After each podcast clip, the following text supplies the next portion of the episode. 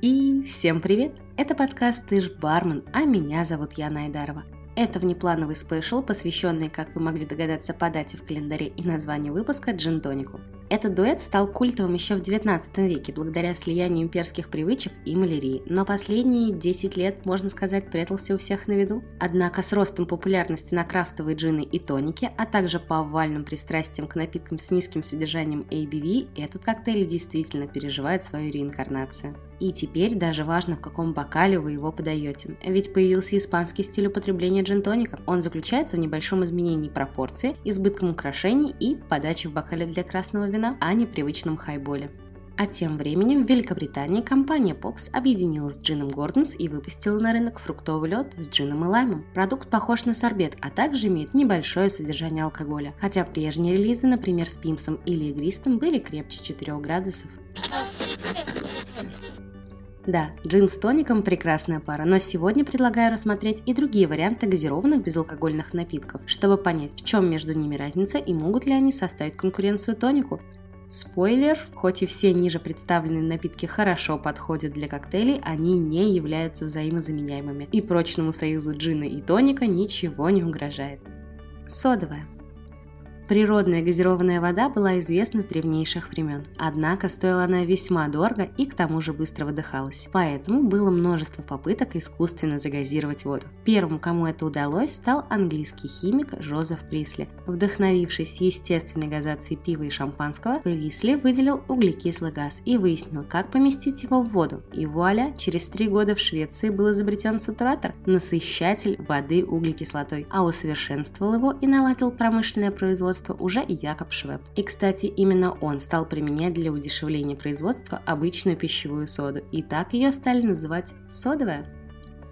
Сегодня у барменов есть несколько вариантов получения газированной воды для коктейлей. Самый простой и, безусловно, устойчивый метод – это готовая бутылированная.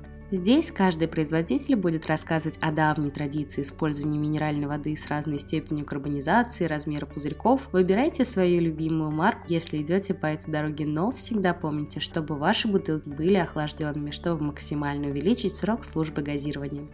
Либо вы можете использовать сифон, и помимо того, что это более экологично, так еще и вы можете создать свою авторскую содовую.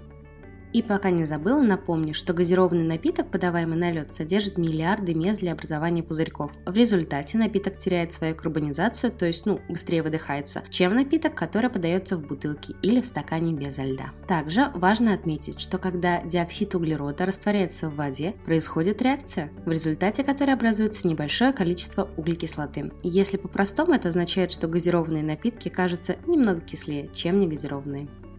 Сельтерская вода, она же зельтерская. Это природная минеральная вода из источника Зельтерс Андерлан, который находится на территории Германии. Содержит небольшое количество щелочных солей и углекислоту. Также сельтерской называют и искусственно созданную содовую насыщенную углекислотой. Имеет солоноватый вкус и является отличным вариантом, чтобы усилить некоторые характеристики вашего коктейля. Про свойства соли и ее виды можно прослушать в четвертом выпуске подкаста. Club soda. Похоже на сельтерскую, но в дополнение к СО2 добавляются различные минералы, в том числе бикарбонат натрия, цитрат натрия и иногда хлорид натрия. Во вкусе они ярко не проявляются, поэтому можно смело заменить на обычную минеральную несладкую газировку. Газированная вода. Газированная минеральная вода может обладать вкусом от соленого до металлического. В ее составе может содержаться от натрия и магния до частиц калия. Все зависит от терруара, почти как у вина. А пузырьки воды могут быть естественными или искусственно добавленными. Тоник Единственный напиток в этом списке, который содержит сахар. В основу тоника входит хинин, который не только светится в ультрафиолете, а имеет действительно мистическое и бурное прошлое. Надеюсь, этот выпуск был для вас полезен, а еще до конца дня найдите время для джинтоника. Ведь это не просто напиток, а глоток хорошего настроения с бодрящей горечью, пробуждающий вкус жизни. А это был подкаст Тэш Бармен и я, Яна Айдарова. Буду очень благодарна вашему лайку, оценке и комментарию в удобном для вас приложении для прослушивания. Услышимся в эту пятницу. Пока-пока. Нам надо больше чая, больше фана, больше гостей. Илюха Ильич, не налей.